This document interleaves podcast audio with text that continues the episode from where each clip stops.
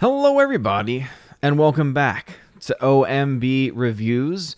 I am the critic who is a cynic. How is everyone doing this evening? Welcome back to the Welcome to Asgard podcast, episode 300. Made it all the way to 300.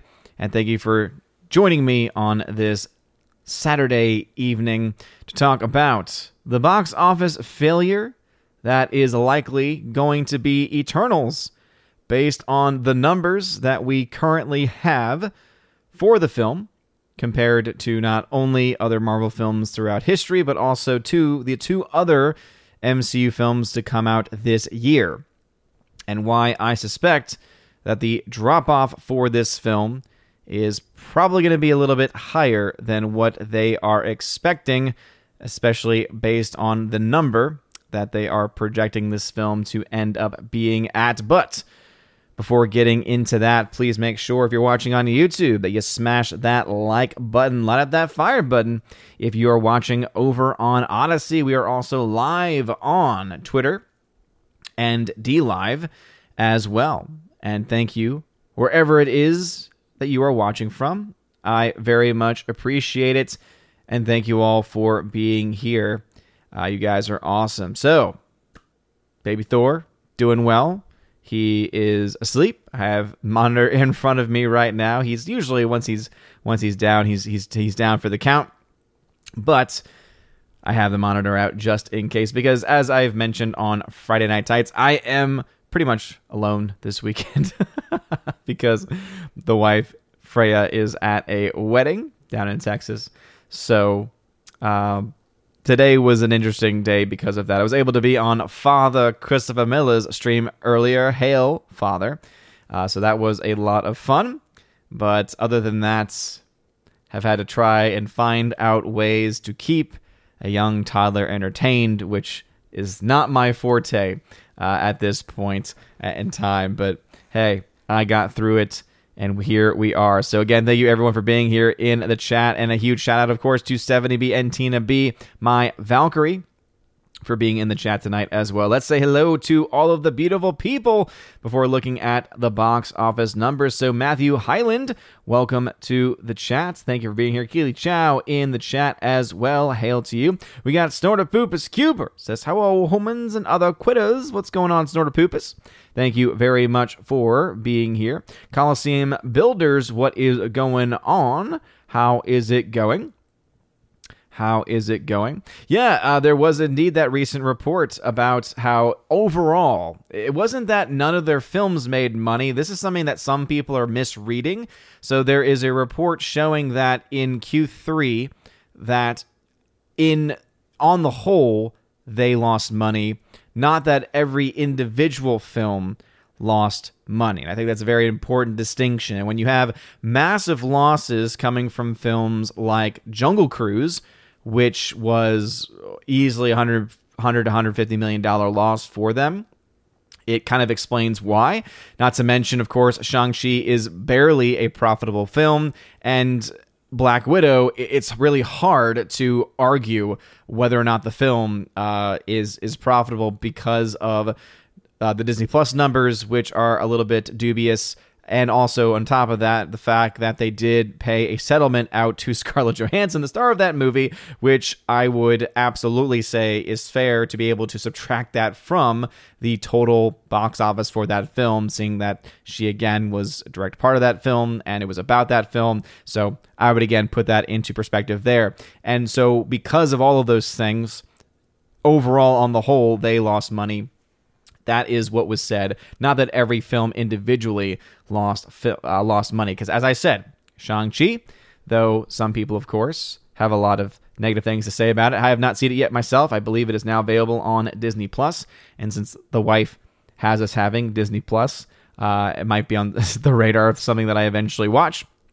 Um, uh, again, still doesn't mean that it is a film that is all that impressive, but it did make money at the box office. That is something that I can indeed confirm based on the numbers that have been given to us. We got Tina B, the Empress of the Universe. Hail to you, Tina B.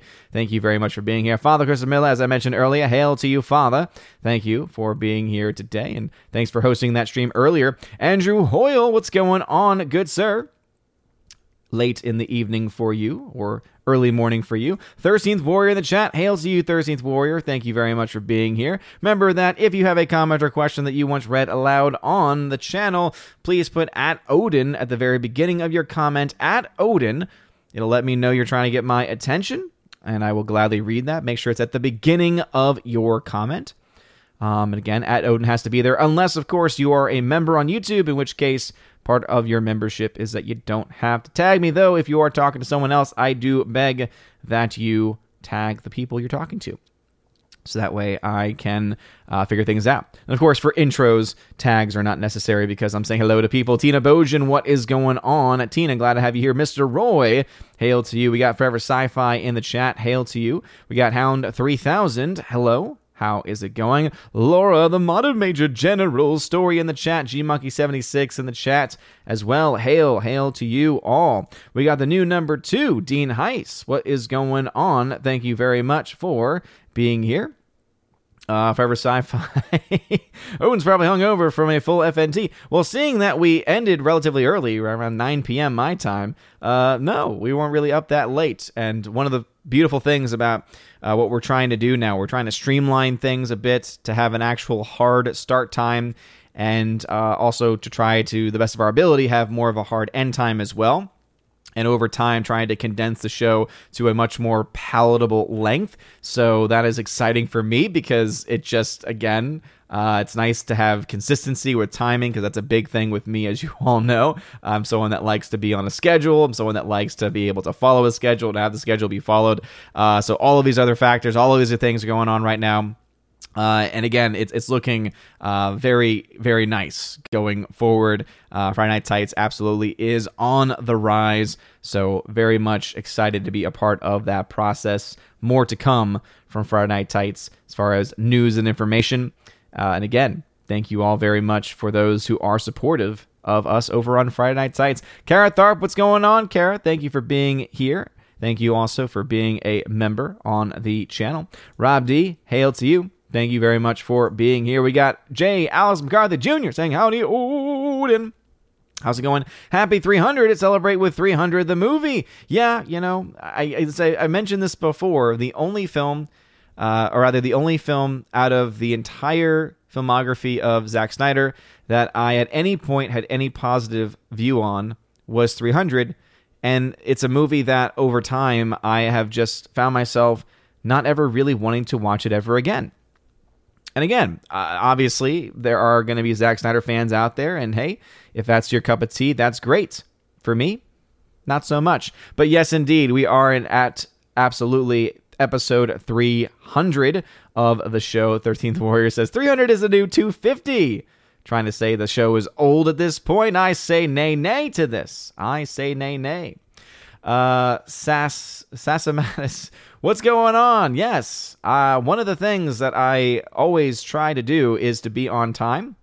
I do uh, try to be as consistent as I can. I always let people know in advance if a stream has to be canceled. There are, of course, obviously, extenuating circumstances that can lead to shows being canceled with less notice. I try to always get it out on multiple media platforms. So if you're not following me on any social media platforms, well, then I can't help you uh, because, you know, I'll put it out on Gab, I'll put it out on Minds, I'll put it out on Twitter, of course, the Discord server, the YouTube community tab. Uh, if you're not following me in one of those locations, well, then at that point, it, there's really not much that I can do to contact you. so, also locals uh, as well. Uh, locals is great because you can follow me over on locals for free. You do not have to pay to get the. There is exclusive content over there for those that do become paying members. But as far as general uh, information, I always will post links to my latest videos. And so if YouTube is for some reason not notifying you of video videos and you want to see my videos as soon as possible, things like that, you can follow me on locals and it'll notify you when I post new videos. And of course, if you become a member, you get access to extra stuff. By the way, if you are at the Keeper of the Bifrost level or above, Keeper of the Bifrost level or above on any of the platforms, then be ready because sometime this evening I will be posting a Q&A post because uh, John Flickinger and myself will be doing our monthly podcast episode on Monday is the plan right now. And so some people uh, don't always get a notification for it or don't know that it's coming. So I just want to let people know if you are at the Keeper of the Bifrost level or above, so that's the $10 or above membership on any of the platforms, whether it's Subscribestar, Patreon, uh, Locals, or uh, even YouTube as well. Uh, you will have access to a Q&A post so just be ready for that. The only ones that I know of that can sometimes have difficulty finding the post is going to be the YouTube side of things. Uh, it's going to be in the community tab. And I put it as a members only post for Keeper of the Bifrost level. So, again, be on the lookout for that coming out this evening. So, if you uh, check it sometime tomorrow, before Monday evening, you should be able to find that post. So, any question that you might have for uh, John Flickinger or myself, it is a fun podcast. And also, that is where I post all those podcast episodes as well on all of those various platforms. So, again, thank you very much for that.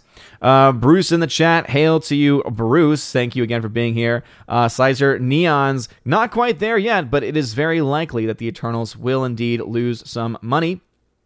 Uh, so, what's going on? Says Eternals is going to limp to 150 million. In other words, a guaranteed flop. Yeah, based on whatever the international numbers are this weekend, will tell us exactly how much of a flop it's going to be. As you all know, I'll be doing my box office breakdown on this tomorrow. I'll do a dedicated video for Geeks and Gamers, specifically focusing on Eternals, and then I'll have a full box office breakdown of other films. I know there's a lot of people interested in Dune and how well that film is doing uh, post release. It is actually actually set to have another small drop off in the domestic market. But as I keep on saying, though that poses relatively good news for the film as far as being able to reach certain milestones domestically, because it has already been out since September.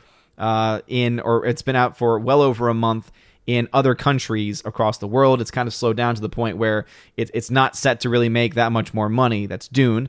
Um, and it still needs to make uh, a bit more money in order for that film to break even. So, for those, uh, again, looking at that film, I, of course, will talk about that on the main channel right here. Uh, but, of course, I will also talk about Eternals on the main channel as well. But I do like doing my box office breakdowns for the Geeks and Gamers community because Geeks and Gamers for life. Uh, let's see. 13th Warrior says here, I'm a bit confused about Eternals. Why did the shill media not celebrate the all consuming diversity? It is a very good question. It is a very good question. This is a movie that you would have thought would have gotten all the support in the world. And you are still seeing it from the usual suspects, I would say. But it is interesting. I do feel like there are times when Disney will give media like it's almost like they give the media, they give the shills an out, right? They guarantee every year that there's going to be at least one film that if they want to be critical of, that they can be critical of, and that will kind of help to quell the rumors of, well, how can we how can you call us shills if we're doing this, right? So for me, when it comes to Marvel, I think Eternals is a great example of that. But then think about Star Wars, right? You know, one of their biggest things was they were all over The Last Jedi, saying it's one of the greatest Star Wars films of all time. And then what happened with the last Star Wars film? Not nearly as much. Not nearly as much love and support. So I feel like they are sometimes kind of given a freebie is just that's that's very much a, a, conspiracy theory on my part but it would not surprise me it really would not surprise me if that was the case that disney would try and give them kind of an out every single year so that they could then continue to show the other film set. Now, it doesn't make a lot of sense to me that they would choose the film that costs more in this situation compared to some of the other films that they've had that cost a little bit less, but it is interesting to say the very least that they did not use the diversity as a jumping off point. And also, even in the criticism, here's the other key point. Even in the criticism of the film, you're still seeing a lot of praise for the diversity of the film. So even in criticism, even in criticism, they are still praising the only thing they are praising, the only thing that they find any quality worth praising for is, of course, the diversity. Orange Hat Reviews, what is going on? Thank you for being here. Uh, Andrew Hoyle says, just put baby Thor on the doggy bed with River. Yeah, that just wouldn't work. That just wouldn't work. He wouldn't fall asleep, and then he'd start pulling at River's hair, and then it'd just be this whole thing. It'd just be this whole whole thing. Wouldn't be good. Zach Greg, what's going on? Thanks you for being in the chat. Again, hail to you, Sass. Appreciate you being here. Dark Shadow Logan, hail to you. Thank you very much for being here today. Appreciate it. Alex McCarthy watched Jungle Cruise and gave it a 7 out of 10. Of course you did. The king of bad movie takes, Alex McCarthy, is once again back. If you had any doubts in your mind uh, of of his taste, there there it is. Uh, oh, Rob D says, "I've been saying it for two years now. Eternals will be lucky to hit 400 million. Yeah, uh, and I, I, would say that at this point, based on the pacing domestically, we'll have to wait and see what the drop off is internationally. Again, we have a pretty good metric. This we we will have the ability to make a pretty accurate prediction for what the long term box office will be for this film because of the fact it opened in 93% of the available international market. So it's it's again it's available in the vast majority of places uh, that it can be available in internationally, and of course we already know domestically the numbers there. But it is seemingly tracking very much in line with what we saw with Black Widow, but in reverse. It's it's underperforming domestically if you look and compare the domestic numbers to Black Widow, you're seeing it's uh, still, even after the projections for this weekend, going to ultimately be well behind Black Widow domestically, but it is uh, trending ahead of Black Widow internationally in like for like markets. And so something tells me, and it would not surprise me, if those were able to offset. I think I've mentioned this before. And if those offset, then we're looking at a film that likely will be somewhere between where Black Widow ended up, which was $375 million. Of course, that's not including anything from Disney Plus, and then the 420 or so million dollars of Shang-Chi. And again, these are all uh, factors which could easily be impacted by a either weaker international box office take or a stronger one, and we will find out more about that tomorrow with the box office breakdown. So uh, stay tuned for that. Around maybe 1 p.m. or so, I'll have my box office breakdown. Uh, you know, at least getting started. Usually by 2 to 3 p.m. Eastern time is when I get those videos out on the channel. And also just keep in mind that tomorrow is going to be a bit hectic because, as I said, it's just me and the baby. Uh, wife is out of town this weekend, and so that means I'm going to be going to mass uh, solo. Uh, so having to, to to take care of baby Thor during mass is going to be a bit of a trick. Also, I of course would like to be able to go to uh, the grocery as well. So that'll be a bit of a, a, a that'll be a little bit of a trick as well with a little toddler. And uh, also, there is a show going on right now at uh, the school I go to, uh, the school that I work at, and so that is also something that I, I was I I filmed one uh, one of the shows already, but I think that there could be better audio. So I'm like looking at tr- how to. I'm trying to basically do everything tomorrow. So uh, please keep me in your prayers. It's going to be pretty crazy. At some point, though, there will be a box office breakdown. Arkham City Siren, what is going on? Thank you for being here. Slicer Dion says the mouse has no cheddar in the bank. Definitely seems that way. Definitely seems that way. James Richards, what's going on? Thank you for being here. Joey Horn, hail to you. Thank you very much for being here today. You are awesome. Arkham City Siren. Time to say, have you seen the Marvel Netflix shows? They're far better than any of the. Oh, absolutely. Yeah, I, I you can probably find and look back uh, in the history of the channel to find my reviews of the MCU shows on Netflix. Yeah, uh, they were they were fantastic. E- even the weaker shows. Um, I, I thought were pretty fantastic. I actually was a I actually liked what they did with uh, Iron Fist. I know it's not great. I know that it's got a lot of issues and got a lot of flaws, but hey, I liked it a hell of a lot better than Jessica Jones season two and uh, you know Luke Cage season two as well. Uh, even those first seasons of those two shows were the only thing that made Jessica Jones season one worth anything was David Tennant. You know, without David Tennant, that that first season would have been abysmal. But he, as a villain, was just so very good and so very strong. As such, um, got a lot of action going on over on uh, Odysee right now. Damn. Uh, first off, thank you for the hyper chat. Tony says, thanks for streaming live on Odysee for us outcasts. Hey, Tony, thank you very much, man, for following me on Odysee. I, I appreciate the hyper chat, man.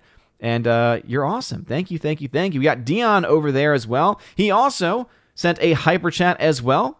Both of them for the five LBRY tokens. Thank you very much for that. He says, Hail to you, sir. Hail to you as well. Thank you. Thank you. Thank you. Thank you.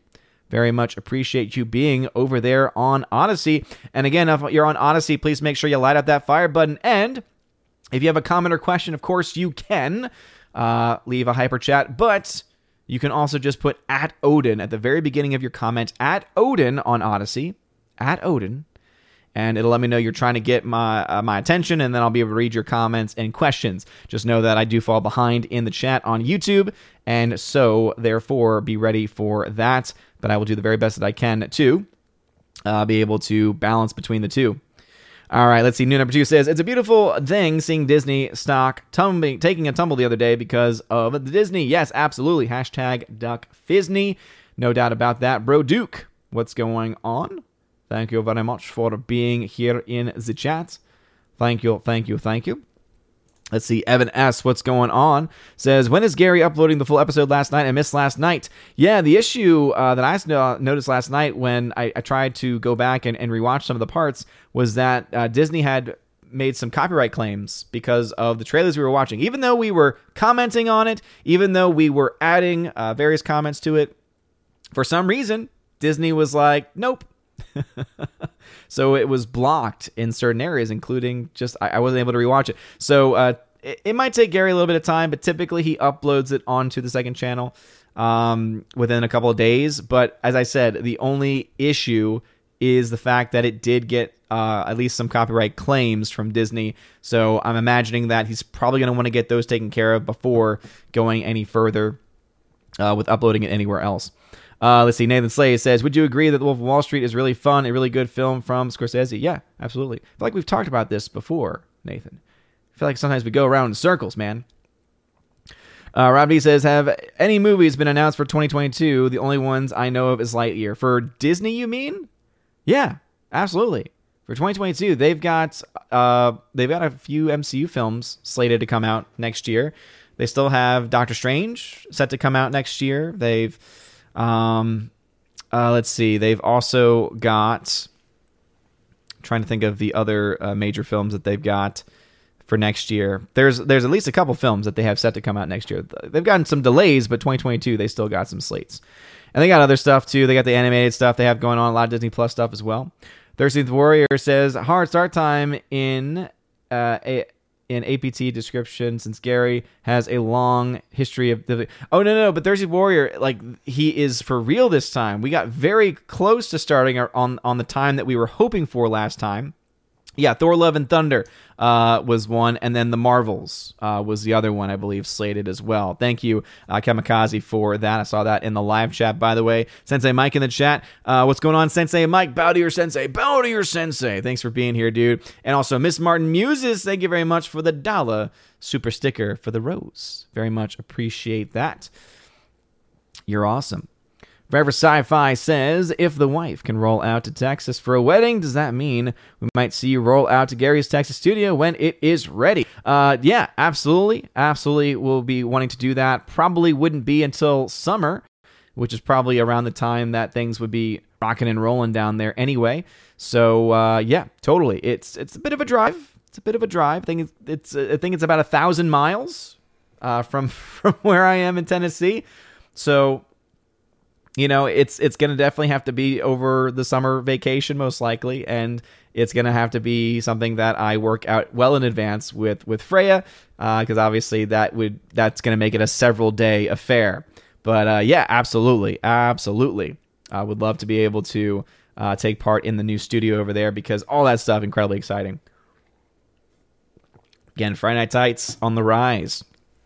Yes, start actual start times. Also looking to over the course of the next few, uh, probably next just few months, uh, also be able to condense it down as well, so that way it is more uh, palatable, turning it into a a more legit production. Still having a fun, of course, still having our fun, but also making it a bit more. Um, a bit more palatable as well.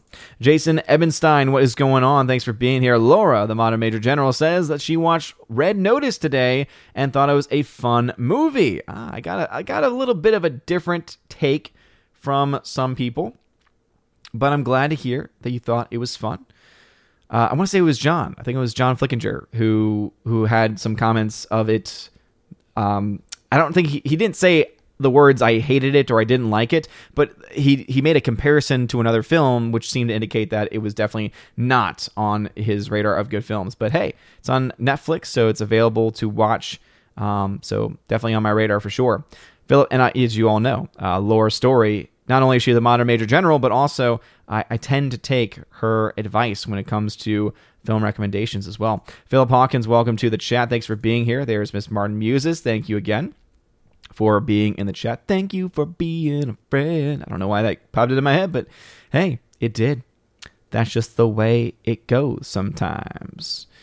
Alrighty then. Matthew Highland tagged to say, uh, Did you see Ridley Scott have to say about superhero movies? I did not, but uh, if it's anything like, like what Martin Scorsese said, then I would be in full agreement.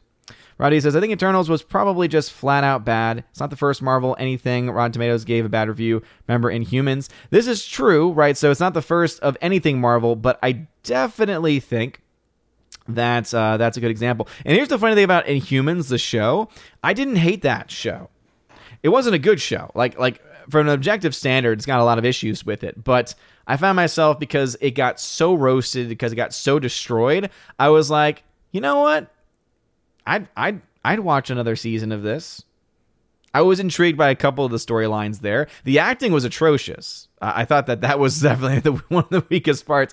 Was just some of the acting was pretty bad. But I was like, yeah, yeah, you know what? There's some characters here where you know these are these arcs are you know at least somewhat entertaining. But then again, I went in with Bach uh, with, with rock bottom expectations, and sometimes that happens when you go in with incredibly low expectations, and it ends up not being. It's kind of like with Fan Four Stick, right? So Fan Four Stick, not very good, right? Fan Four Stick, let's just okay, put it out there, right? Fan Four Stick, not good.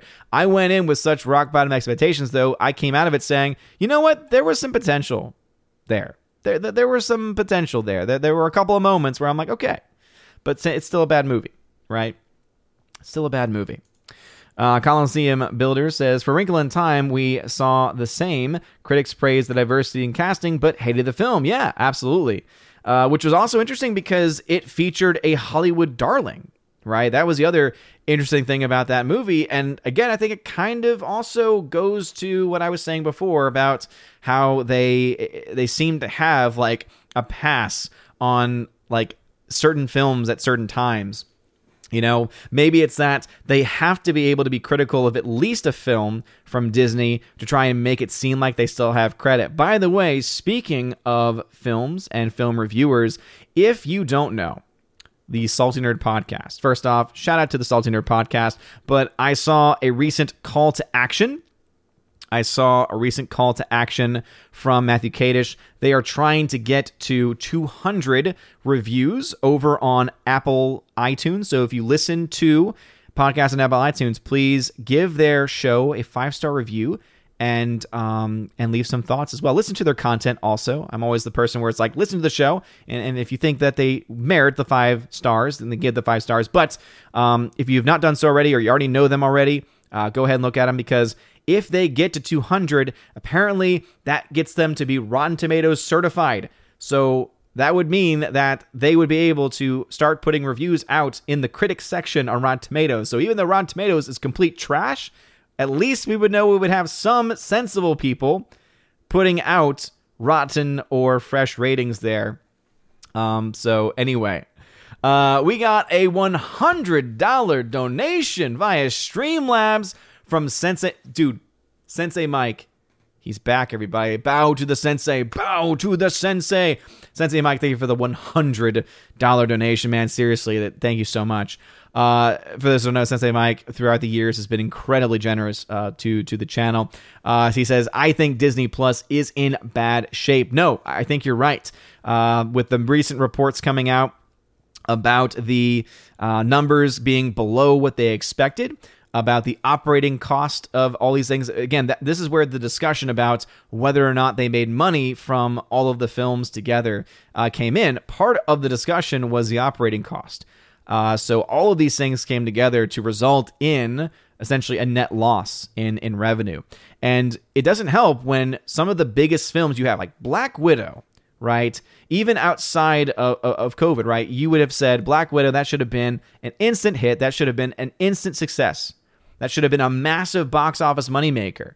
It ended up not being able to even break even. And uh, and we can say that now for sure because of the settlement uh, between them and Scarlett Johansson. Then you have films like, as far as the MCU is concerned, Shang-Chi, which is again barely profitable, making a what, another 20, 25 million in raw net gain, net profit. And now we have Eternals, which after tomorrow could be as much as a $100 million loss, depending on these uh, international numbers. Right, that's going to be the biggest thing that I'm looking at tomorrow. Is what is those international numbers? What is that international drop off? But yeah, you're right. Disney Plus is in bad shape. And here's the thing: it's not that they haven't been providing content. You know, if there's one thing that they've been trying to do, it's that it's been saying, "Hey, here's one show that you can hang, cling on to, and then it leads into another big show, and then it leads into another big show," without a whole lot of breaks right? At least has been something that they've been somewhat consistent with throughout the time. But as you can see, that can only last you for so long because one of the qualities and one of the things that you kind of need to have is a good show. You, can't just say, hey, we're giving you content on a consistent basis. You have to be giving good content on a consistent basis. And that is something that they have just not been able to do. So, yes, Sensei Mike, I totally agree with you, man. And thank you very much for that very generous donation, man. I appreciate it. Uh, Lance Mala says, "Will Hangman will Hangman Page finally win the title and carry AEW for the best for the next year?" Th- that's a big if, man. Yeah. after the show, I'm going to be watching uh, Full Gear. I- have already uh, I already bought Full Gear. Um, and by the way, if you are an AEW fan and, and you want to support them, uh, don't buy via Bleacher Report because if you have a VPN, you can buy via FITE TV, their international release, and you get it for twenty dollars instead. So you're still supporting them, but also uh, it's it's more reasonable. It's a lot more reasonable than the fifty dollars that they charge. But yeah, I, uh, if I had to guess right now, I would say Kenny because Hangman just kind of came back. Like he just is. He was gone for a while and now he's just back. Uh, so I, I, would not be surprised if it, it's a screwy finish that ends up leading to um, him, yeah, you know, Omega keeping the title. Fat Elvis, what's going on over on D Live? Thank you very much for being over here today. I very much appreciate it. There's the Red Rose from Miss Martin Muses. Thank you. Alex McCarthy then says, I give Shang-Chi 2 out of 10. A 2 is generous because it helped me go to sleep from how boring it was. Dang! So Alex McCarthy gave, and again, he gave Jungle Cruise a 7 out of 10. He gave Shang-Chi a 2 out of 10 you know when he gives a film a 2 out of 10 that it, has got to be pretty bad. Forever Sci Fi, who's a member, says, I want to be happy about Disney losing money, but corporations cut people before they cut dividends. That's a great point, right? That is a great point, and that is something that we oftentimes forget, myself included, that it is great to see these giant companies failing. No question about it. But it does have a real world impact, right? It definitely has a real world impact and result. All right, well, uh, let me go ahead and talk a little bit about these box office numbers, and then I'll try and catch up with the chat. If any comments get skipped, I do apologize. But anyway, let's talk about these numbers here. Let me go ahead and hide that real quick. So, this is the day and day comparison between three films. In the far left hand side, you've got Eternals. In the middle, you have Black Widow. And on the far right, you have Shang-Chi. Again, those are the numbers right there. As of Second Friday, we saw a 74%, around a 74% drop Friday to Friday, making Eternals at $99 million. So it's going to cross $100 million by the end of this weekend, which is something that I said was very likely going to happen. But look at where those other two films were at the same time. Black Widow was 13.8 million ahead. It was also competing against itself on Disney Plus. So that's a pretty big factor there domestically. Then you have Shang-Chi, which of course had a holiday weekend the weekend before and so therefore was even ahead of Black Widow, $119 million domestically. By the end of the weekend, Black Widow was at 131.6 and Shang-Chi was at 144.5. And when you look to the history of these films, you see that Shang-Chi was able to make well over $200 million domestically, whereas Black Widow capped out at 183. If this trend continues, this is now two weekends in a row where this film, Eternals, is tracking behind Black Widow, and that is remembering that Black Widow is and was affected by a day and date release on Disney Plus. This means, if again, this tracking continues, this film is likely going to cap out somewhere around $150 million domestically. All right, that that's again, that's a pretty good number for what we expect this film to do domestically.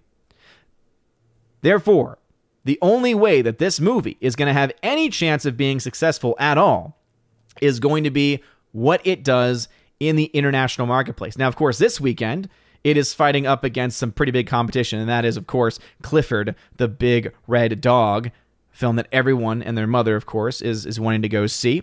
Eternals, as it says right here, is eyeing a 27 plus million dollar second weekend. Clifford woofs $20 million five day.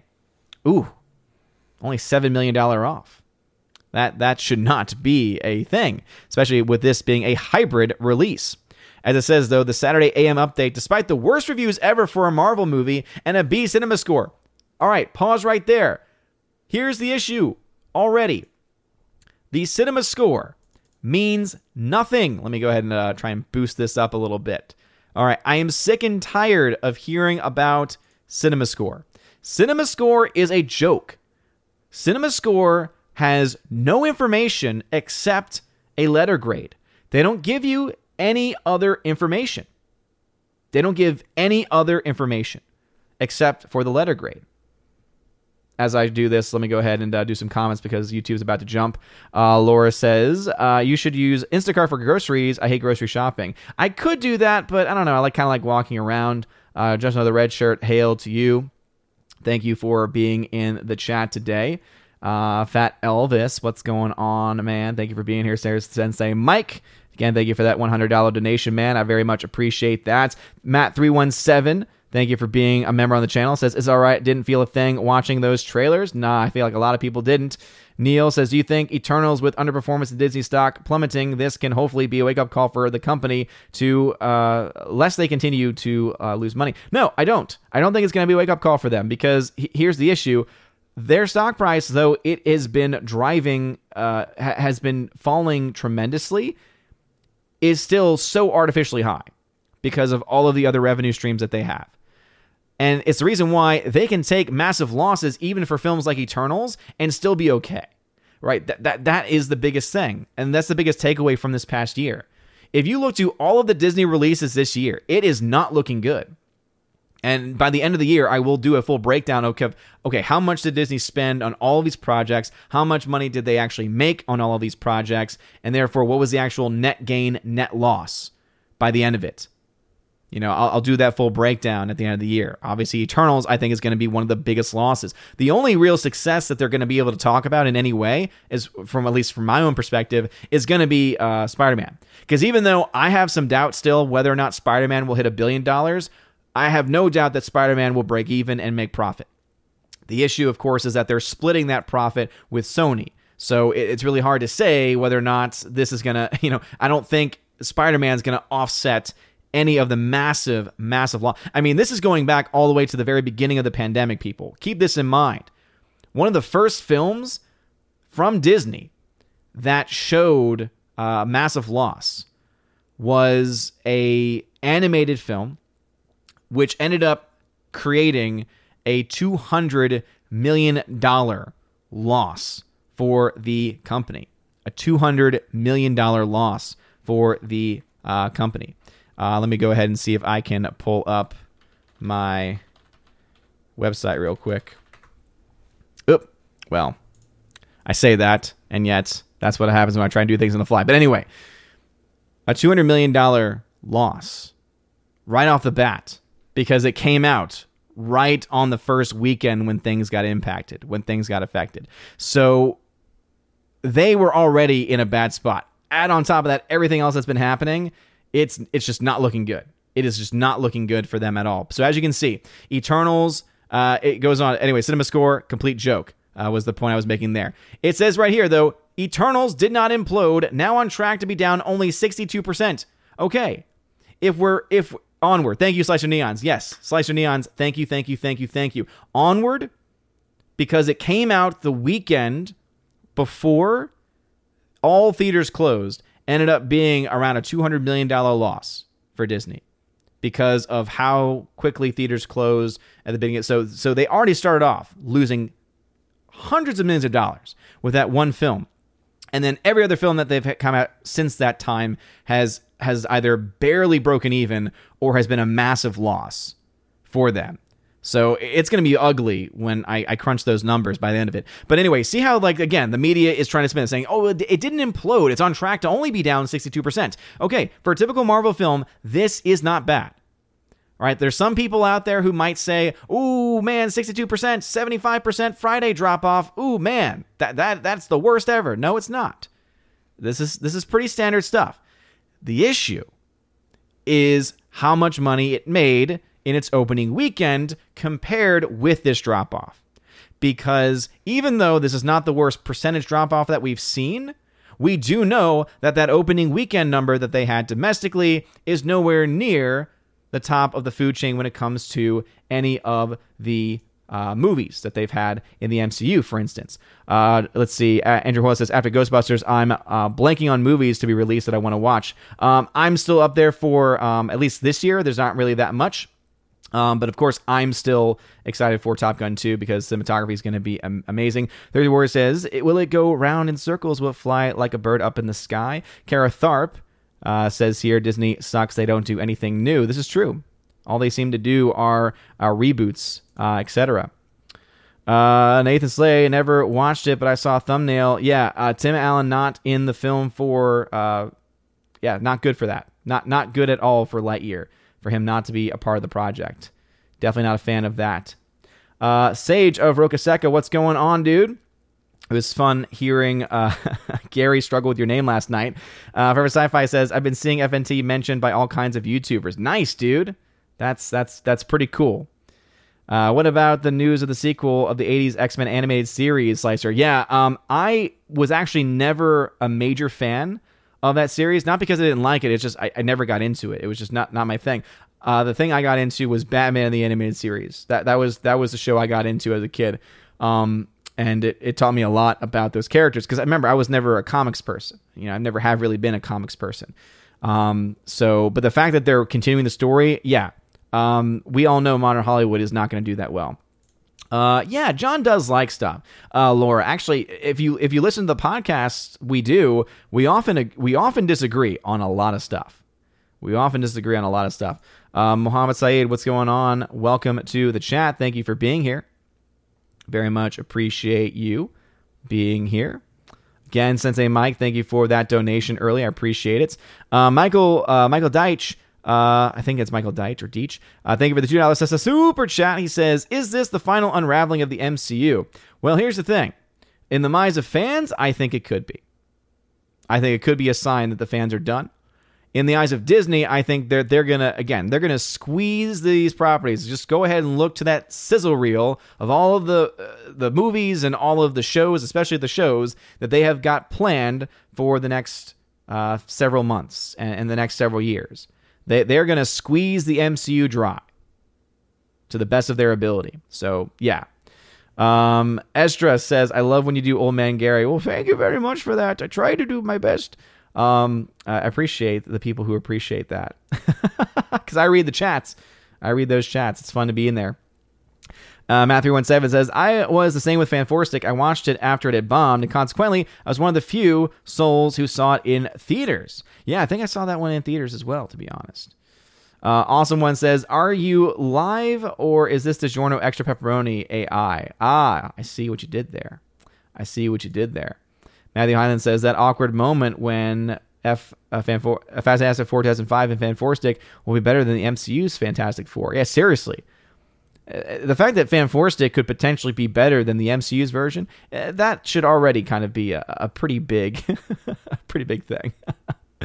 Uh, Dan, I agree. No, uh, Disney Plus is only a part of the factor there. Uh, the movie failed on several different levels because even if you add in the Disney Plus numbers, it's it's still not a good sign for that film. And add on top of that, the lawsuit where they lost tons of money, not good.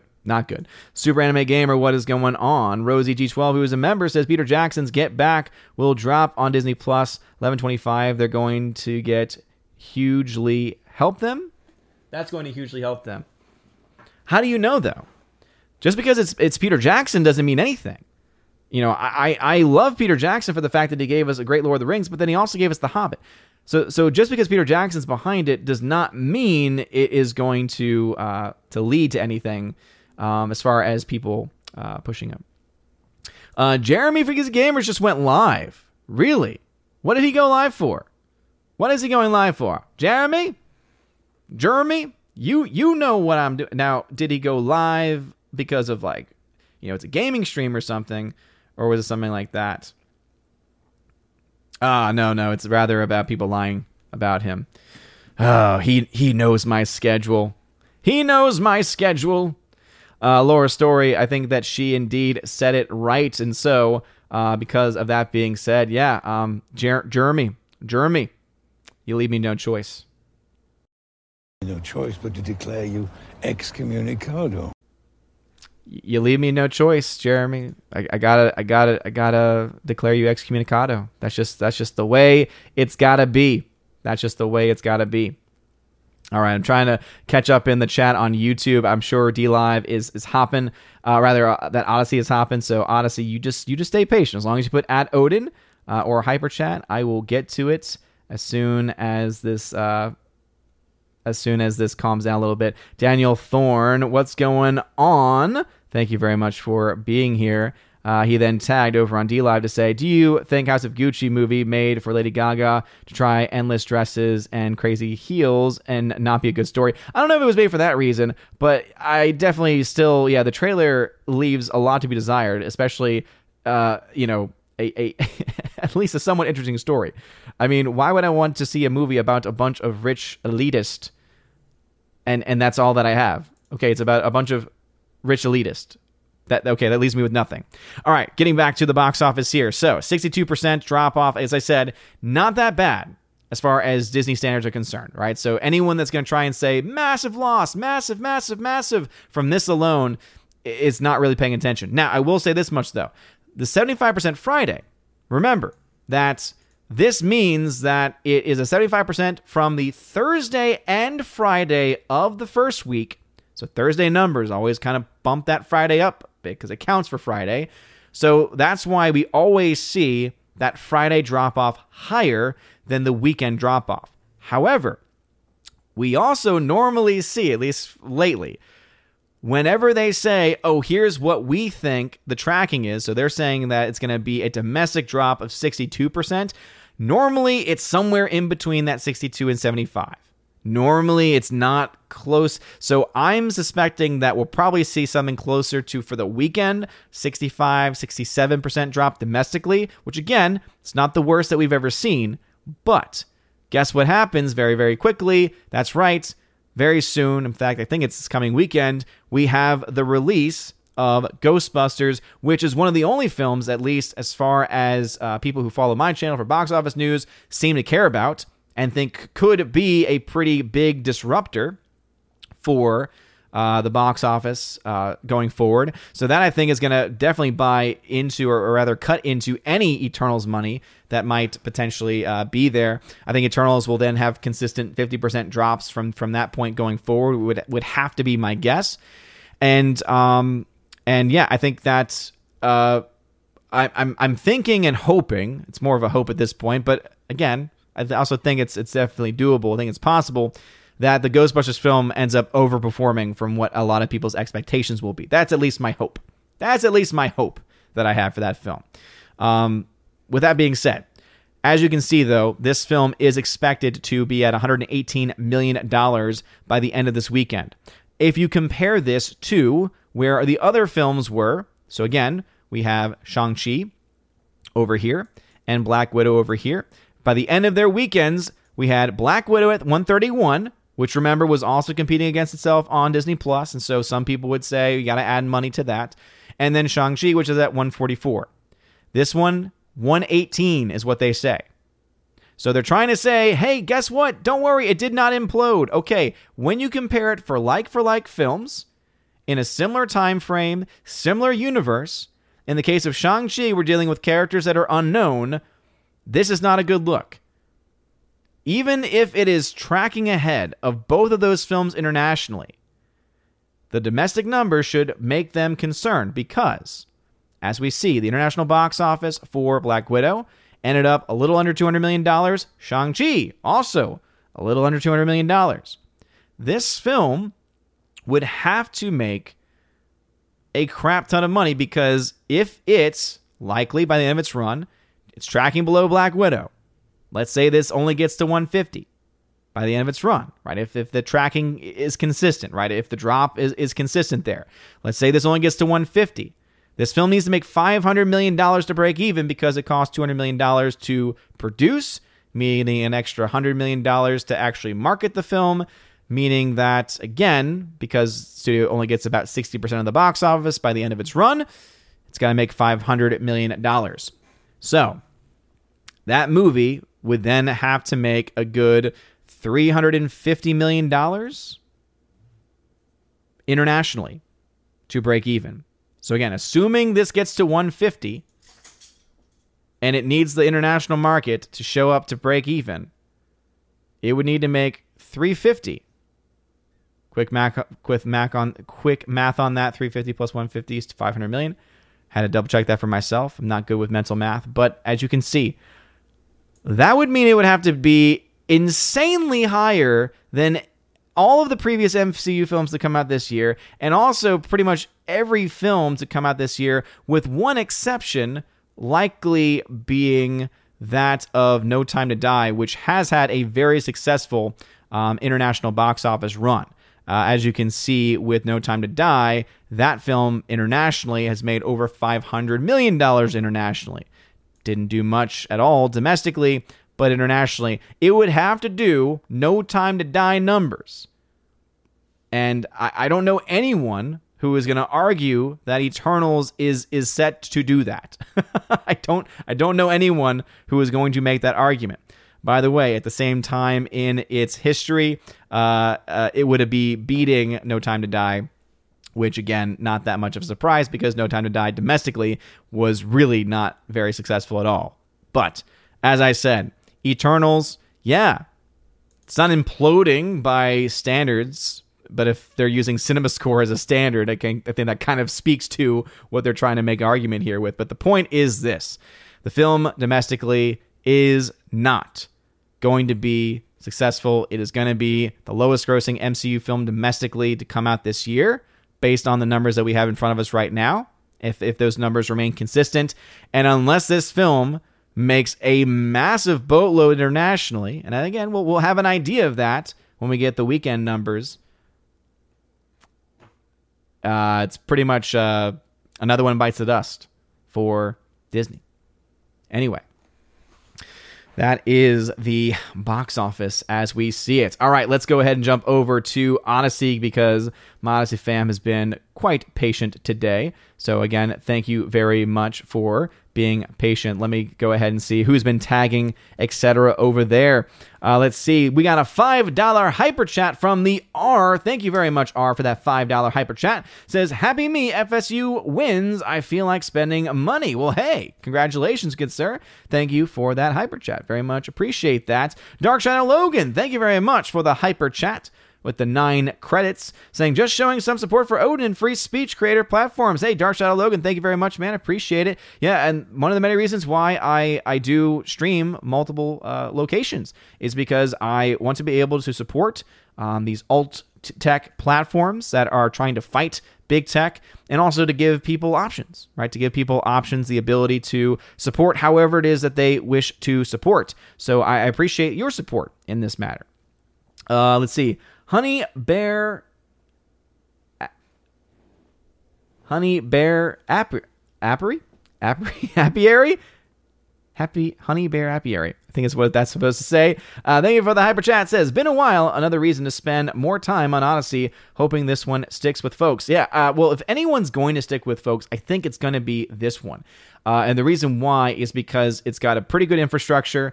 It has been building itself pretty consistently. It, has been adding features. It's been listening to feedback. It's been reaching out to supporters uh, who have been using it for a while uh, to help them out, to give them advice. So uh, I would say if anything is going to stick, also, if we get to a point where uh, Friday Night Tights, for instance, decides to, because we're, we're talking about it, nothing's official yet, but if we're going to decide to start streaming to multiple platforms, uh, Odysee right now is the best looking of those.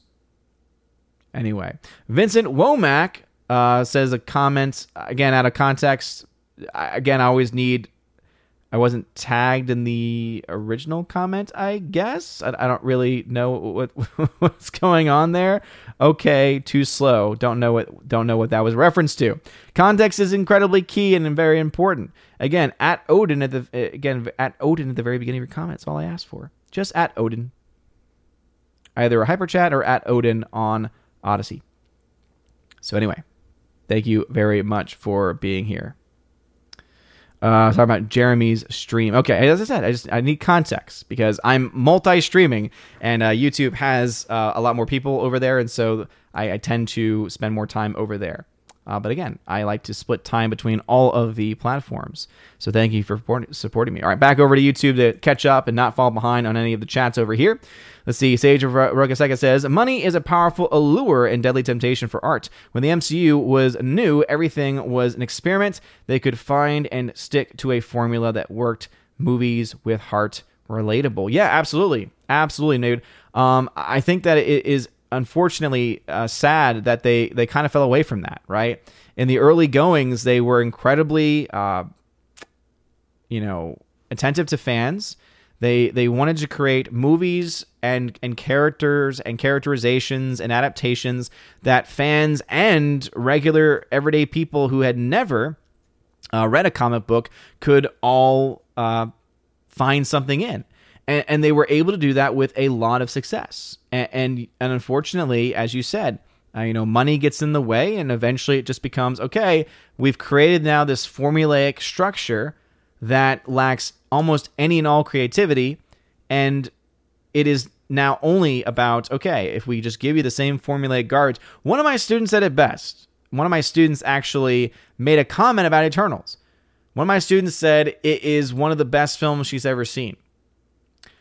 She also said, but also, I love everything Marvel.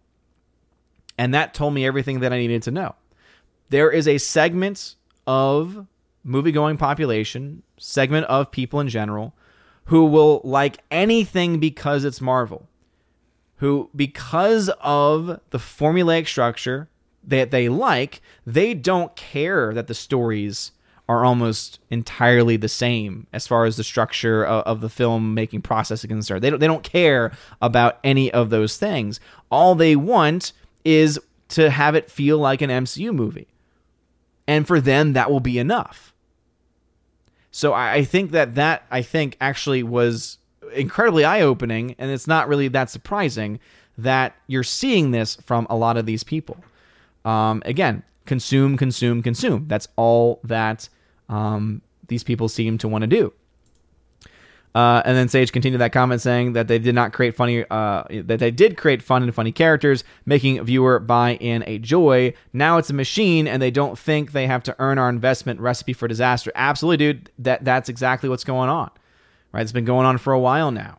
They again, they they became formulaic, and they assumed just because they put Marvel on the uh, title and in the trailer that it was going to make people say um, okay, that that's enough for me. And for some people, guess what? It is. As I said, there are people out there who just because it has Marvel in the title, just because it's a part of the MCU, just because it's continuing the story, they will buy in. They will say, okay, I, I don't care if it's good. I don't care if it's garbage. I just want to consume. I just want to consume it. And that is the person that they're going with. Here's the issue with COVID right? With the coof, with, with, with those complications, they have now find themselves in a situation where those people who are consumers, pure consumers, are the ones that are really the most afraid to go to a theater and not see a movie. And so they're losing that segment of the population. They're losing that segment of the population, at least in certain numbers, in certain respects. So that to me is what's going to be interesting is and that's why for me Spider-Man is the big test because that is not a pure MCU film. It is a Sony MCU property, right? So there, there's double creativity going on there. I definitely would argue that it's much more in line with what a typical MCU film is, for sure.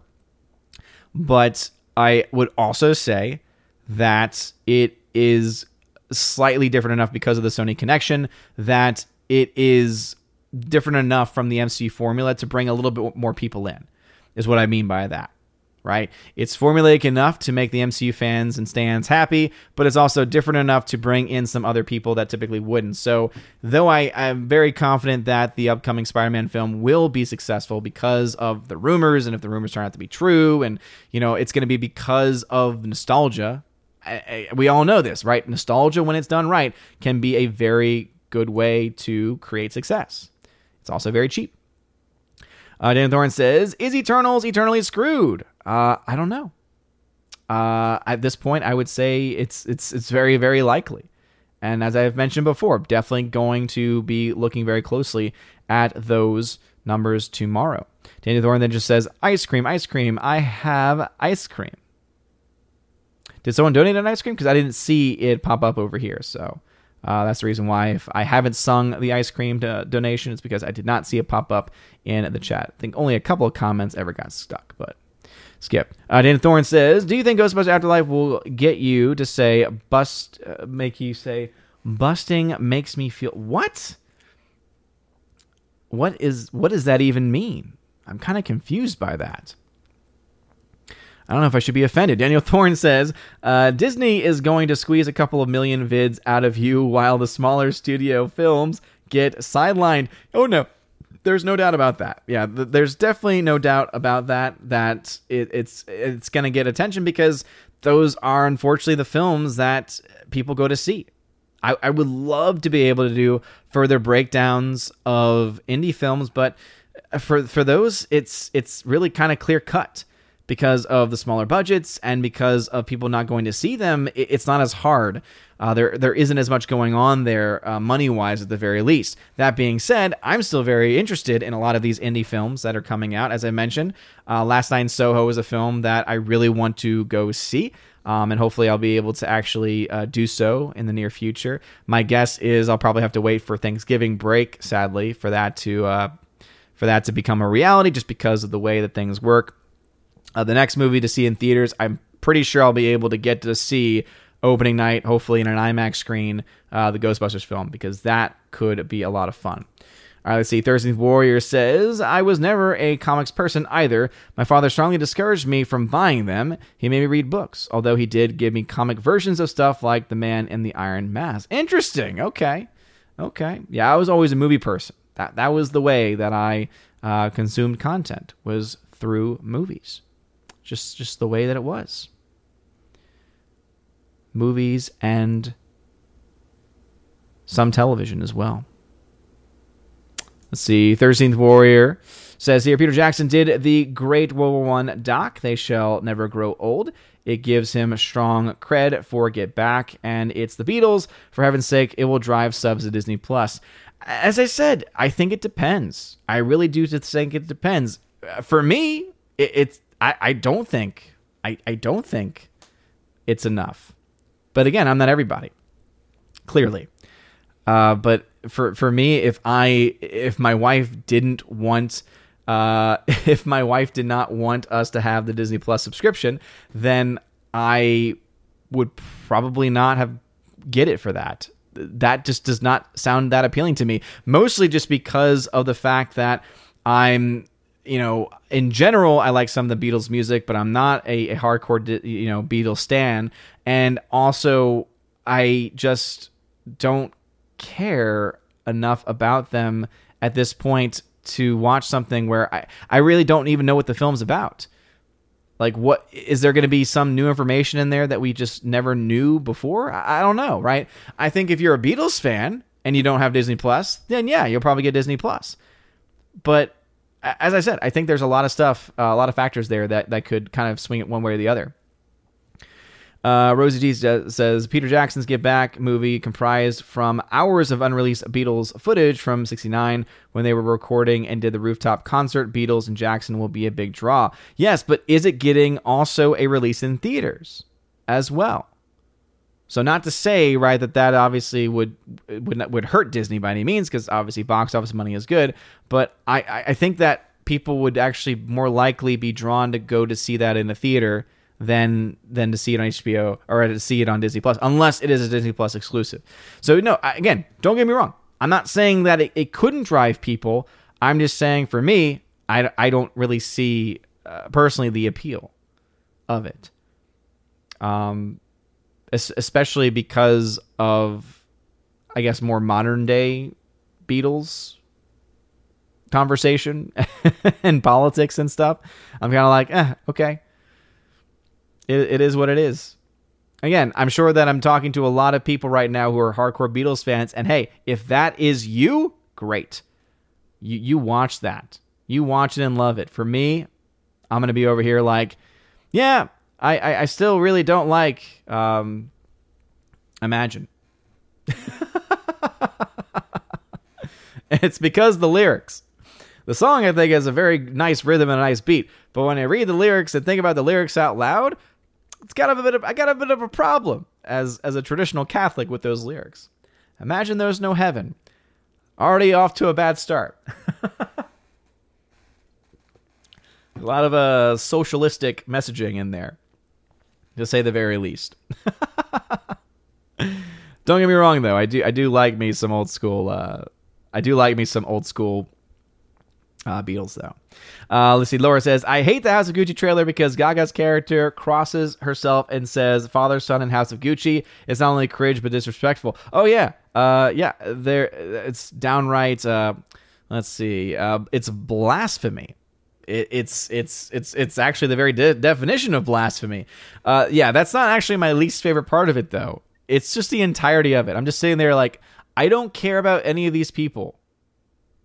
The only thing that interests me about that movie is the fact that it's a Ridley Scott film. I'm like, Ridley Scott, you you done this, man? What what what's going on, man? What is going on? Uh, Rough Girl, what's going on, Rough Girl? Welcome back to the channel. Glad to have you here. See, Daniel Thorne says here, now that Britney is finally free, how long will it be before someone makes a free Britney movie? Um, didn't they already did? I thought they already had like a documentary uh, about the before. I'm pretty sure that's already out there. I think. Um, if you mean like an adaptation of it with an actor playing the role, oh yeah. If it wasn't already in the works, it, it, will be in the works now. Uh, Griffin Turbo, what is going on? Thank you very much for being here today. Thank you for being my friend. Get, I don't know why Golden Girl stuck in my head. Uh, Hardwick says, "What do you think of the Brendan Fraser video? It was awesome. It was great. I actually did watch it, and uh, it was very heartwarming. It just also shows Brendan Fraser seems to be a pretty uh, down to earth, uh, wholesome, wholesome individual, and I, I hope that that's how he is in real life. I really do. I really, really do. Uh, a lot of happy weekends from Rough Girl to a lot of the people in the chat. Hope you're having a great weekend as well. Visit channel Kenny Lee says just watch the original Ghostbusters. Can't wait for the watch the new movie. Yeah, I think a lot of people feel that way, right? Because this is an actual proper continuation of the story. And I mentioned this already, but the the trailer, um, the little girl that they cast to be the was it supposed to be? Yeah, the granddaughter of Egon looks literally like a perfect combination of Egon and again I always forget the, her name, but the secretary who is established to be the grandmother. So Egon and Secretary get together. That little girl looks like a perfect combination of those two characters. So great casting, uh, or at the very least, great casting slash uh, costume and makeup for it. And let's just hope that she can act. And let's just hope that there's good direction, a good story, that it's fun. CGI, I'm already concerned about. But again, if you have a fun story already going, you're okay. Annie Potts, yes, thank you for that. I appreciate it. Um, I think that if you, as long as you've got a good story to back everything up, I and many others can get over uh, CGI stuff. So, all righty then. Let me head over to Odysee for a second. Uh, five, see, five, five of five's place says Busted makes me feel good. Part of the song at the end of the first movie. Ah, okay, gotcha, gotcha, gotcha. Yeah, see, I'm I I I, I watched the movie. I am not always a soundtrack person. Very weird with that. Very weird with that. The R says that he has a 55 inch television, mainly to be a monitor. Got to see Odin large and in charge. That's interesting. Visit Womack says, How disappointed were you when history depicted in movies doesn't line up with actual history? It depends. It depends on. Um, it depends on the story. It depends on the historical account being portrayed, how much information we have about that historical account, and what the intention of the story is. If the intention of the story is to be a retelling and is meant to be, in, the words of uh, fair use law, transformative, I'm a little bit more willing to offer uh, some leeway there. I'm a little bit more willing to say, okay, I'll, I'll, I'll allow it. You know, in the words of, of some court, I guess you could say, I'll allow it. But if it is meant to be a faithful adaptation and they take liberties and they change things, then that drives me nuts. Uh, one, I, I, guess I'll give you an example. Uh, we obviously have the Legend of King Arthur, right? So there's there's a lot of stuff, right, as far as the story. You know, how much of the story of what we know is true, which parts are true, right? There's so many different renditions that we have. Uh, the Clive Owen film back in the day, from the mid two, uh, from the early aughts, I guess is what they would be, right? It's two, somewhere between 2004 and 2009 is when that film came out, uh, with a very young uh, Keira Knightley and, and Clive Owen that's an interesting dynamic and relationship there with the age gap. Um, but uh, that was a movie I thoroughly enjoyed and thoroughly loved, even though there was obviously a lot of, of, of stuff added on and a lot of stuff that they took liberties with. I, overall, though, I, I, enjoyed it. I enjoyed the rendition, I enjoyed the casting. So it really just depends on the movie. It, it depends on, again, also the uh, what they're trying to do with the story as well. Are they trying to be uh, faithful or not? And then over on Odysee, uh, five five of five's place says Janine uh, Minitz or Mainitz, probably mispronouncing that. So yes, thank you for that. As I said, I don't know that character nearly as well. All right, heading back over to the YouTube slash DLive chat as it combines them together. I cannot wait for Odysee. If Odysee can get picked up by Restream so that I can get the Odysee chat integrated in here, woof, we will be off to the races. All right, Cry Wolf with long comment says, "Remember when Disney was once known for creativity? Now it's either remakes, reboots, live action remakes, and villain backstories that no one asked for." Cruella, I'm looking at you. Yeah, seriously. The only reason why I ever was able to watch Cruella was because it was the EFAP version of it, and that movie was trash. Not only with the terrible CGI dogs killing the mom backstory, like that, just the whole that whole thing was stupid. But then also when Cruella becomes bad, the lack of story and character arc to lead to that moment made no sense whatsoever. Yeah, I, I agree. And they're remaking everything. They're remaking everything. They're rebooting countless other things. They're ad- adapting stories, right, by, by changing uh, the material. You can look at Toy Story 4. It's literally supposed to be the fourth installment in the Toy Story franchise, and yet it retcons its own story. So I, I don't even say that that's a sequel. I, I would say that that's essentially a reboot in a certain respect. It's like a reboot, remake, conglomeration. Um, it, it's sad though. It really is sad because it, it, does show. And you're right. Disney used to have so much creativity. Even though I will say, and I'm sure it's going to be pointed out by uh, Tina or Steph, right, that when we talk about some of Disney's creative choices and creativity, uh, a lot of it has been borrowed right? A lot of it has been borrowed from from other classic stories. Now they were able to adapt them into pretty great things, like things like Aladdin or Little Mermaid, right? All based on you know previous material. Uh, Lion King, definitely based on some previous material there. Um, but I, I think that we can look to those things and still say they were able to make, at the very least, unique adaptations that stood on their own. Nowadays, it's okay, the adaptations exist for the pure reason of, hey, how can we squeeze as much money out of you as possible instead of saying, hey, how can we squeeze as much money out of you as possible, but then also try and tell you a really cool story with some really talented animators, etc. You know, I think that there is a balance that they used to strike, and now that balance has been shifted to all money. And the issue for them is that they're not making money uh, or at least for movies, at least. Uh, Orta Review says, "My thoughts on Eternals: only the screen, only the scenes with uh, Celestials were good. The rest were just boring." Again, haven't seen it, so I cannot speak to those scenes. Forever Sci-Fi, a member says, "Sounds like your student needs to watch They Live." Probably.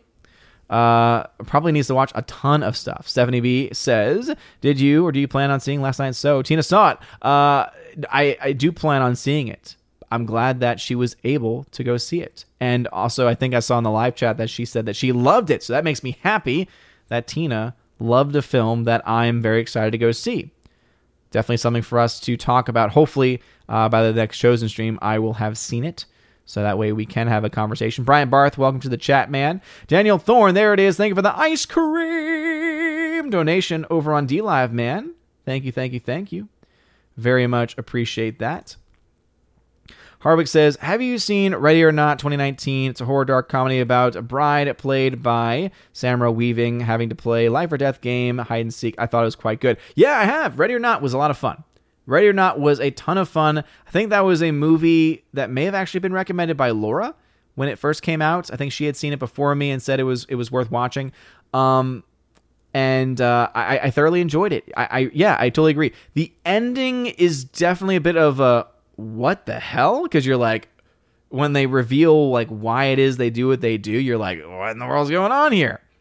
Um, but I I do think that it's an incredibly good thriller, and the twist is is done in such a dark comedy way where you're like, hey, I like this. So yeah, I would actually uh, I would recommend that for sure. See, Super says last night Soho was rad. I hope you can catch it. It's leaving theaters fast in my area. It's going on VOD on the 19th. Ah, okay. So if I can't catch it, I would love to catch it in theaters, but if I can't, it looks like I do at least have another option there. Slay, what are your opinions on You're Next? I think it's just a great slasher film. Never saw that. I, I don't tend to go out of my ways to go watch slasher movies. Not really my forte. Not really my forte or my cup of tea, I should say. Physics Channel Kenny Lee. I was very much a Marvel Comics reader from the 80s to 2000s. Then comics got weird.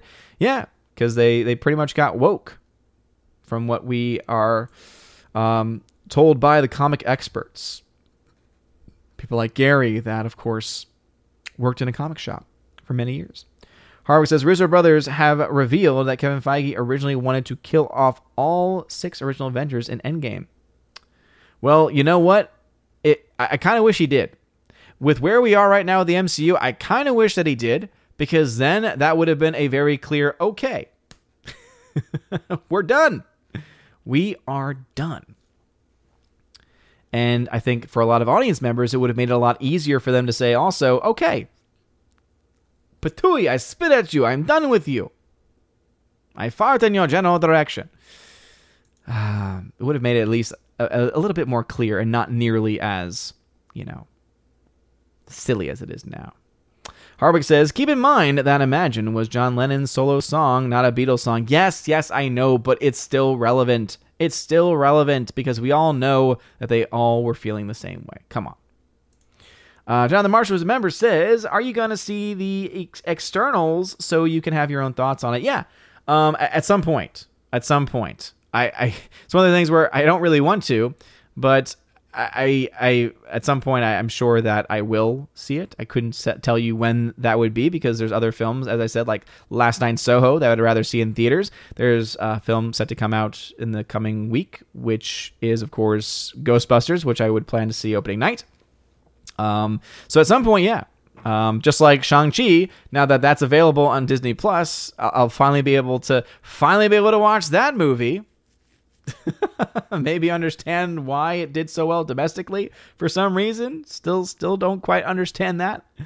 Uh, let's see, Jonathan Marshall also has been a member for three months at the Army of Asgard level. Thank you very much. He says in uh, uh, his super chat here, or it's the member chat he gets as a member. He says the Celestials are amazing. I hope you go see it so you can have your own opinions on it. Yeah, I mean, and that's the thing is that I I I will always make it very clear that um, to the best of my ability to not give reviews of films that I have not seen, and um, I do always go into films open minded as well, uh, despite what I might hear about a movie. Um, let us see. I think that was all that had happened. Oh, there was a uh, new number two. Um, it had reminded me had been an eight has been a member for 18 months in a row at the Citizen of Asgardian level. So thank you very much for that new number two. Appreciate it. Uh, let's see. Joey Horn, yeah, cannot stand the song Imagine. Orange Air Reviews says, yeah, uh, Odin, uh, yeah, Lennon did say that Imagine was basically the Communist Manifesto. Yep. Yep.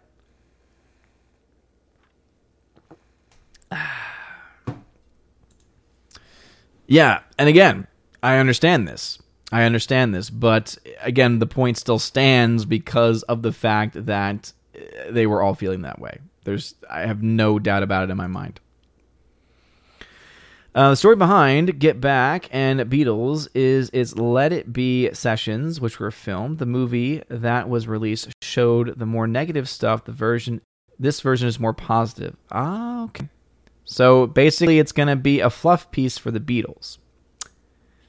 Again, not really, not really that, not not really my kind of thing. It might be for you. It might be for you, not for me. Nate says, Dune is honestly a film that I thought wasn't going to be for me. All and thought would be too weird, but I was honestly pleasantly surprised by how much I dug it and wanted to watch it again. Nice. Uh, are you talking about the new Dune or the OG Dune? Because I think that both of them can fit that description in different ways. Uh, all right. Andrew Hoyle just says, just finished watching Back to the Future that my wife was streaming for her Discord. Such a great film. Nice. Oh, man. OG Back to the Future? Absolutely. Absolutely. Um, yeah, would love to have some time uh, to do streaming uh, movies through Discord. I was able to do that a little bit over the summer. Uh, it was awesome. So uh, yeah, I I really hope I really hope that I can do that soon. That'd be fun. For sci-fi, I still remember the first time I saw Stay Puft appear. Such a great moment. It seriously is, and and the reaction to uh, on their faces is is fantastic as well. The moment of realization. Uh, Sage of Rokaseka says, We need Brendan Fraser more. Sad he kind of fell off the map there for a bit. Drinker once did a great video on his mummy movie. Fun movie, fun actor. Oh, yeah, and the entire series is fun. The third movie is not very good, but you know what? He, he does make it at least a fun thing. Uh, he yeah, he's kind of been off the map, but he he has been involved. I mean, he is still in Doom Patrol, um, which you know is not the best of shows, but I watch it only primarily actually because of him because I, I think uh, his character of Cliff is, is pretty great and uh, is pretty funny. And uh, it's the only reason to really watch the show at this point. This season got incredibly weird incredibly quickly. And uh, I think the season just ended and it kind of ended on a weird moment and note. And I don't, yeah, I assume that there's enough people watching it though that it's it's gonna get. I don't know. I haven't looked into it that much. Joey Horn also enjoyed that King Arthur movie. Yeah, I did. There's just a lot of really good quotes in it. Um, no man, no man fears to kneel before the God he trusts. Without faith, without belief in some, without faith, without belief in something, what else is there? I, I love that entire dynamic of Arthur and Lancelot, um, and their and their conversations about faith. I love it. It's great. G Man, what's going on, bro? Thank you for being here. All righty, let me go ahead and let's get this and then jump back over to Odysee. Uh, Hannah says, I know for a fact when the original trilogy becomes public domain, Disney will remake it. Oh, yeah. Oh, yeah, absolutely. No doubt in my mind that that will happen because again they're out of ideas completely um let us see No one tagging over there. Again, if you have a comment or question over on Odysee, just put at Odin at the very beginning of your comment. At Odin at the beginning of your comment. Just at Odin. It'll let me know you're trying to get my attention. You can, of course, hyper chat if you wish. You do not have to. But anyway, Vincent Womack says King Arthur quote, it's like a baby's arm holding. That's not a King Arthur quote. Come on, that's that's awesome Powers. You're like a tripod. You're like a tripod. Oh man. I found a ruby the size of a tangerine. You're welcome, Andrew Hoyle, for that accent. Alrighty then. We got about five minutes left in the show. I do like to run a tight ship here. That's just the way that's just the way it goes. Kara Tharp says, I do not mind different interpretations of stories like King Arthur if they are done right. Uh, and again, it depends on what we mean by done right. And again, if if they make it clear that they're doing an adaptation and that it's not meant to be a, a, a like for like, you know, shot for shot, completely um, faithful adaptation, if they make that clear, I'm okay to give it a shot. But um, obviously, I am am definitely going to want to. Uh, oh man, Andrew Hoyle says my ears. Uh, you're welcome for that. The size of a tangerine. But yeah, I, I definitely agree with you to an extent. Let's see. Laura says the only thing I remember about the god awful Clive Owen King Arthur movie was Keira Knightley being half naked in battle. She was half naked in battle. This is true. It doesn't make a lot of sense, but she is fierce. She's like a she's like a warrior princess on the battlefield.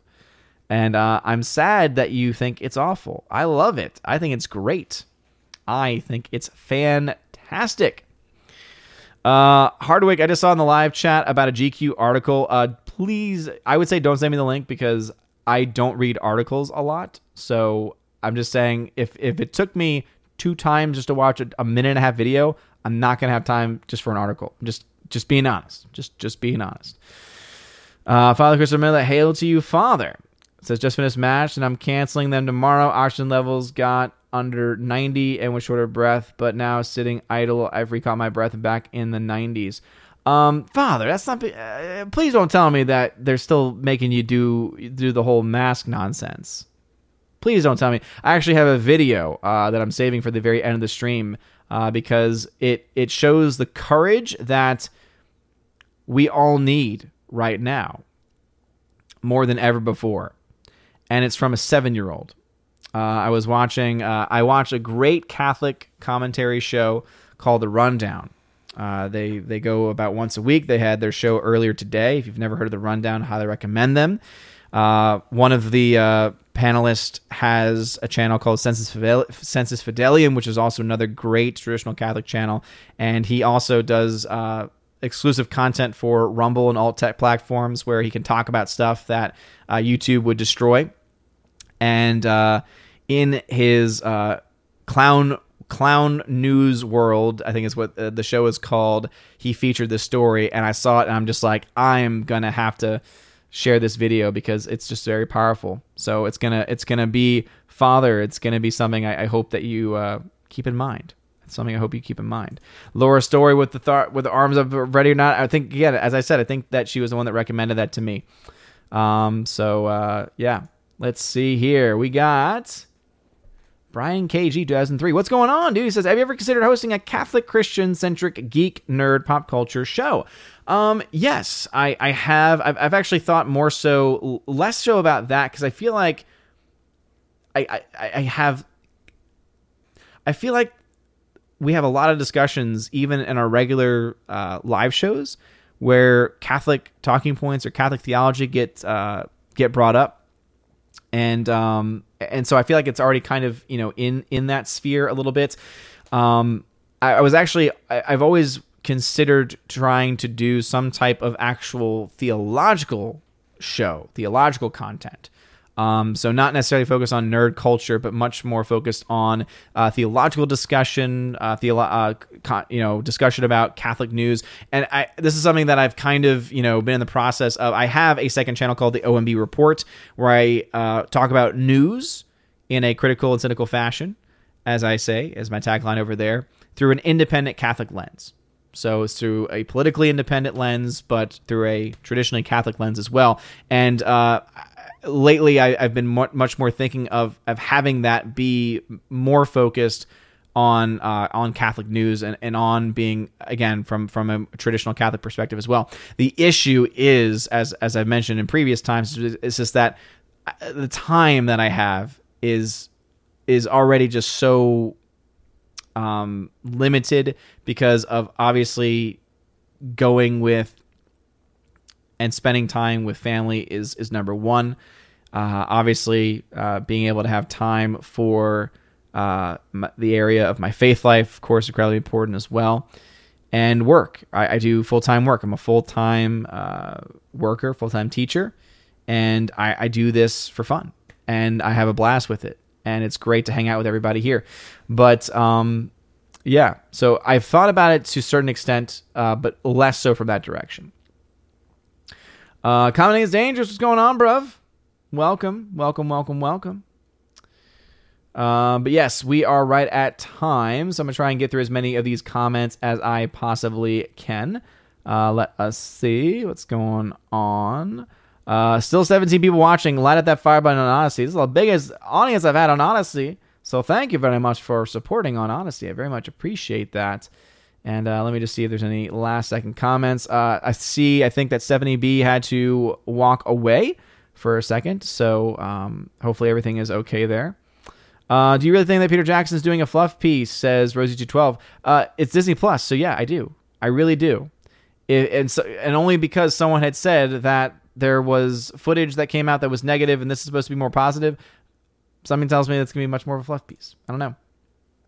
Harvey says, at the end of Ready or Not, when the first explosion happened, I thought it was a shotgun blast at first. Also, did you know Samara, Weaving is Hugo Weaving's Weaving? I did not know that, but I will say this much that from the poster, she looks exactly like a, another actress whose name's escaping me right now. Um, but she's the actress who is unfortunately uh, Harley Quinn and also was in I, Tonya as well. Again, I'm just blanking out on the name for the second, but you all you, you know the person I'm talking about. But for the longest time, I thought that that was who was in the film, and obviously it's not. But she looks a lot like her. Uh, let's see. Daniel Thorne says, "When you streaming on Odysee for the past three hours, or was everyone waiting for two hours for the stream to begin?" Yeah, um, I guess that was when I created the event. I, I don't know why Odysee does that. Again, Odysee it still has some quirks, but no, I was not streaming over there for a long time.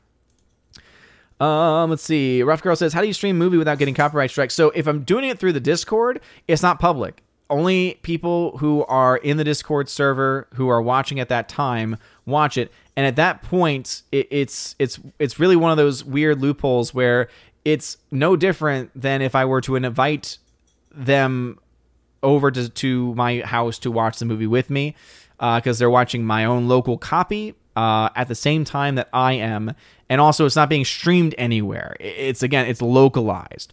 So Margot Robbie, thank you very much. Margot Robbie was the name that I was looking for there. Um, anyway, so you can't do it in a stream. You, you cannot do it in a public way without getting a copyright strike. Uh, but again, doing it through Discord, where again, it, it's it's not that it would be an actual stream. It would just be, hey, I'm watching a movie. Who wants to watch it with me? Um, kind of thing. Uh, Daniel Thorne says, "Speaking of Arthur, I am go- I am the god of hellfire, and I bring you fire." Nice. Harwick again. Uh, thank you for talking about that. Sounds like it's an interesting article, but again, I just no, I just will not have the time to actually watch it. And again, hopefully people have slowed down as I am over time. JKD Bucks 76 coming in, of course, at the very end as well. Let us see. David A says, I feel like Yoda. Feel like what? That I'm being watched. Maybe I'm going to have to go back and rewatch King Arthur movie. Maybe maybe I need to. Maybe it doesn't uh, hold up as much. Are you online mass service? When I am not. Awesome one. I am not. Uh, Coliseum. I teach religion. I teach uh, for for the year. I teach its morality and sacraments. Play a communion a communion clip of Joseph Prince. He loves communion. Says awesome one. What? I don't understand that. Uh, Hardwick says agree. I thought it was Margot Robbie. Yeah, seriously, looks completely like Margot Robbie. And uh, yeah, thank y'all very much for that. If you want access to the Discord, you can find it if you go to that top link in the description of the video. It's my Willow link, as it's called. And basically, it gives you links to all of my social media platforms, and it also includes a link to the Discord as well. As I said, I, I haven't done one of those streams in a very, very long time. Uh, but obviously, that's something where I, I, would love to do it again. And uh, I will tr- always try and, and, reach out to as many people as I can. Vincent Womack, thank you also for letting me know it was Margot Robbie as well. Uh, but anyway, yes, this is the end of the show, everybody. So thank you again so very much for being awesome. Hopefully, uh, you know a little bit more about the uh, box office situation going on for Eternals. Not looking very good for that. We'll have to wait and see what those uh, foreign totals, international totals look like tomorrow. As I mentioned, though, I do have a video. And with Father uh, losing oxygen, um, because I think of mass situation. Uh, I think that this little girl right here, uh, again, seven year old, should be an inspiration to all of us during this time of tyranny. So again, I saw this earlier uh, on Clown News Planet on Sensus Fidelium, I, which I highly recommend. And uh, so again, I think that all of us have something to learn from this. And uh, after this, of course, I'll I'll do my final goodbyes. But uh, let's go ahead and watch this together. My name is Fiona Lachuz and I am in second grade at Discovery Kale Elementary.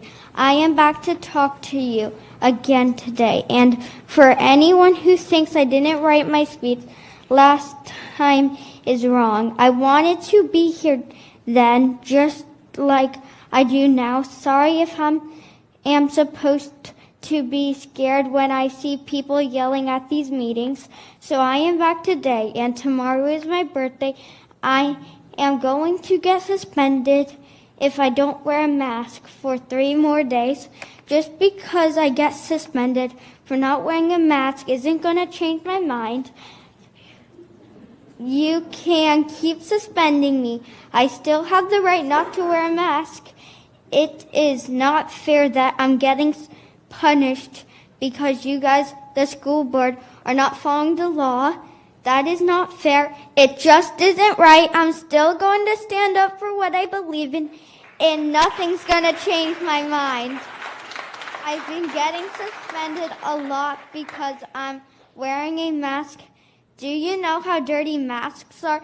Because you touch the mask, you put it on your face, you breathe all those germs in because you have lots of bacterias on your hand. Oh, and okay, yeah, I hope you all go to jail for doing this to me.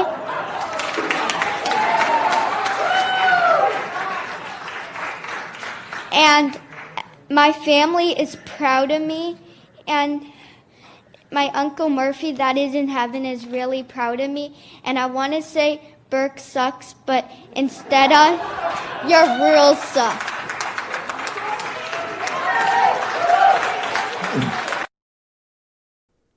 Oh, I love it. I love it. Again, a seven year old, a seven year old has more bravery to stand up than so many more adults. And what I will say is this, Father, because I, I, know that I, I saw your comment, and this is something that I said earlier our obligation in this life as Catholics, and especially you as a priest, is to the spiritual well being of souls. It is better to offer Mass, to offer the sacraments, which could be the last sacraments that any of the individuals going to those Masses would receive. It is better for that than to put more attention and more focus on the physical health and well being of the individual person. We have gotten to a point where we are putting so much focus on the material world when, as Catholics, as people of faith, this is not our destination. This is but the ship carrying us to the destination. Our focus needs to be on the souls of the individual person. And how are we going to feed those souls? It is the sacraments. It is the sacraments. So, anyway, that little girl, amazing, amazing, amazing. Again, a seven year old has more bravery than us and also a lot more knowledge as well. Because if you actually look to CDC, if you actually look into all that stuff, so many people are not following anything because according to the CDC, according to everything like that, if you touch your face, if you touch your mask, you got to get rid of it. You got to replace it. You got to then wash your hands. And yet people aren't doing that, which means guess what? Everything that we're doing not effective. But again, spiritual well-being. We are here to save souls. Period and stop. Anyway, that's it for me. I'll get off of my uh uh, so, Box, thanks for the amens, everybody. Uh, again, I know not everyone here is Catholic. And again, Father, this is not meant to be an attack on you in any way. I'm praying for you, Father. Praying, uh, ask that you continue to pray for me as well. Praying for everyone out there in the chat, especially this is the month of All Souls. So, for all those that have lost loved ones, I will continue to keep you in uh, in my prayers as well. And I ask that you keep me in your prayers as well. So, anyway, thank you all so very much. Continue to stand up for your freedom, continue to stand up for your rights as a human person. And as I constantly say, whether it's masks, whether it's jabs, we as human persons have an inherent dignity, have an inherent dignity that merits rights that are beyond any government. Rights do not come from government, they come from God and God alone. Anyway, you guys are all amazing, beautiful people. Hope you all have a wonderful rest of your evening. Thank you for stopping by today. And as always, God bless.